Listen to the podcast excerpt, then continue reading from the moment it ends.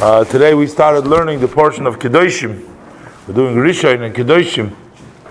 And um, while the verse begins um, also with a uh, little bit of an unusual uh, beginning, uh, it starts with, um, always it starts with Vaidaber Hashem el Moshe Lemer, that's the usual.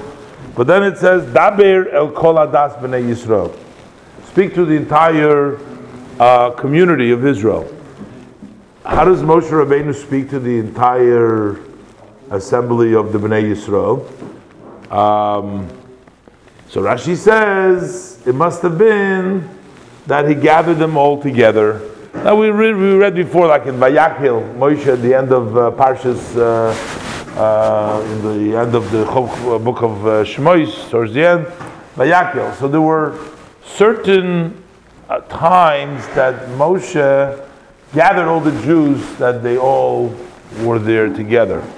So there was a usual way of transmitting the laws, and then there was a special way of transmitting the law. The normal way was Moshe would teach it to Aaron, after he would teach it to Aaron, then it to the children, and then the children, then he would teach it to the elders, and then the rest of the community. The Rashi's brought down several times the way that he would teach it.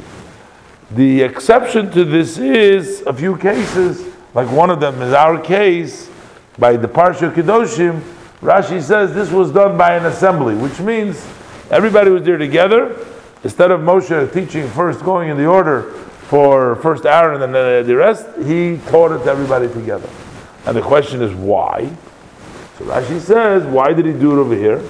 So Rashi says over here because the most of the bodies of the Torah hinge on this. Okay, so number one, Rebbe asks, so what?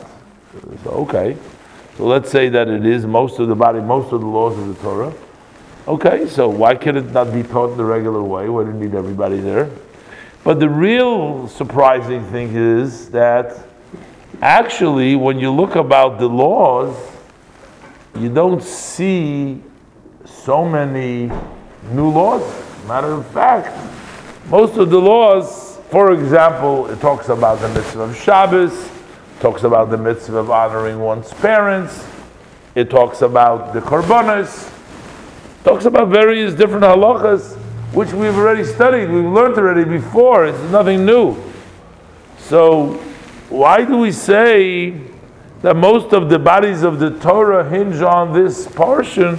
When it doesn't seem really to be really anything new over here that we haven't known from before. And the Rebbe says that if you the language of Rashi is not that the information of the mitzvahs are here, said here, but rather Rashi says hinges on it. What does the word hinges mean? Rashi basically is saying that while the laws we may know from before, but yet we don't know exactly how to do it when it comes to various situations when there is sometimes a conflict. As for example, in the very beginning, Rashi brings down, we know that there is a mitzvah to honor and respect and fear your parents, for example. We also know it's an honor it's an obligation to keep the Shabbos. So what happens when these two come into conflict? Let's say your parents tell you you should violate the Shabbos. So now you have a conflict. On one hand, you have a mitzvah, you got to listen to your parents. And on the other hand, you have a mitzvah of keeping the Shabbos. And this is a pretty common uh, problem that especially people who are trying to do mitzvahs and maybe their parents aren't yet at that level, so they don't understand and they may tell them, you know, that don't do what you're doing. And of course, the pasuk says, uh, no, I am God, your God, which means both your parents and you got to honor me, got to fear me. So therefore, of course, my laws, my statutes, the laws of Shabbos come first. So that means even though we know Shabbos before and we know honoring the parents from before, but we don't know what happens when they come in conflict. What, what do we do in situations when there's a conflict? Similarly, with korbanos, with other things that we learn over here, there's a lot of clarification. There's a lot of details explaining to us what happens. Not, not, so this is not nothing that this is new information, but tluyin boy means it hinges on it. We need to use this as clarification, and that the Rebbe explains is actually why it's so important to have all of these laws explained in front of everybody together. Because while it's okay to teach a new law in a gradual way, first the one, then the second, and to teach them in such a way, uh, so presumably, as they hear the law, that's how they know how to observe it. But when we are talking about clarifying and reconciling conflicts and things like that, we can't wait to go through the process, which presumably takes time. We got to sort of tell everybody at the same time because the other people, knowing the mitzvahs, may do the mitzvahs in the wrong way. So as soon as Hashem tells to Moshe Rabbeinu how the mitzvahs need to be performed, you can't go through the process and say, well, uh, let's go through the time that it takes to go through all the other teachings, because in the meantime you might do it wrong because you don't know the details of it. And that's why it's even more important to tell you exactly what you need to do. Um, a lot of times you find that when uh, you want to teach uh, for halacha, um, this example, like in, you find yourself in the mikveh, you find yourself in the bathroom sometimes. More, more uh, commonly, it's in the mikveh, and you're not allowed to teach Torah over there. It's a place where Torah you can't teach over there. The mikveh depends on the bathing and the you undress. I mean, there could be several different categories as the Mishnah speaks of. But you can't say, but what happens if you see somebody um, violating a halacha? So then you can tell them right away. You can't. You can say that you can't do that. You know, if you do something against halacha, because to stop him right then and there, you can't wait till you're going to come out to a position, to a situation in which uh, you're going to be able to stop. You have to stop it right then and there. You know that, that you can't um, you can't stop uh, the person. Uh, you can't let him make the mistake. Sometimes you have to do it quickly, and you have to you have to do it um, right away.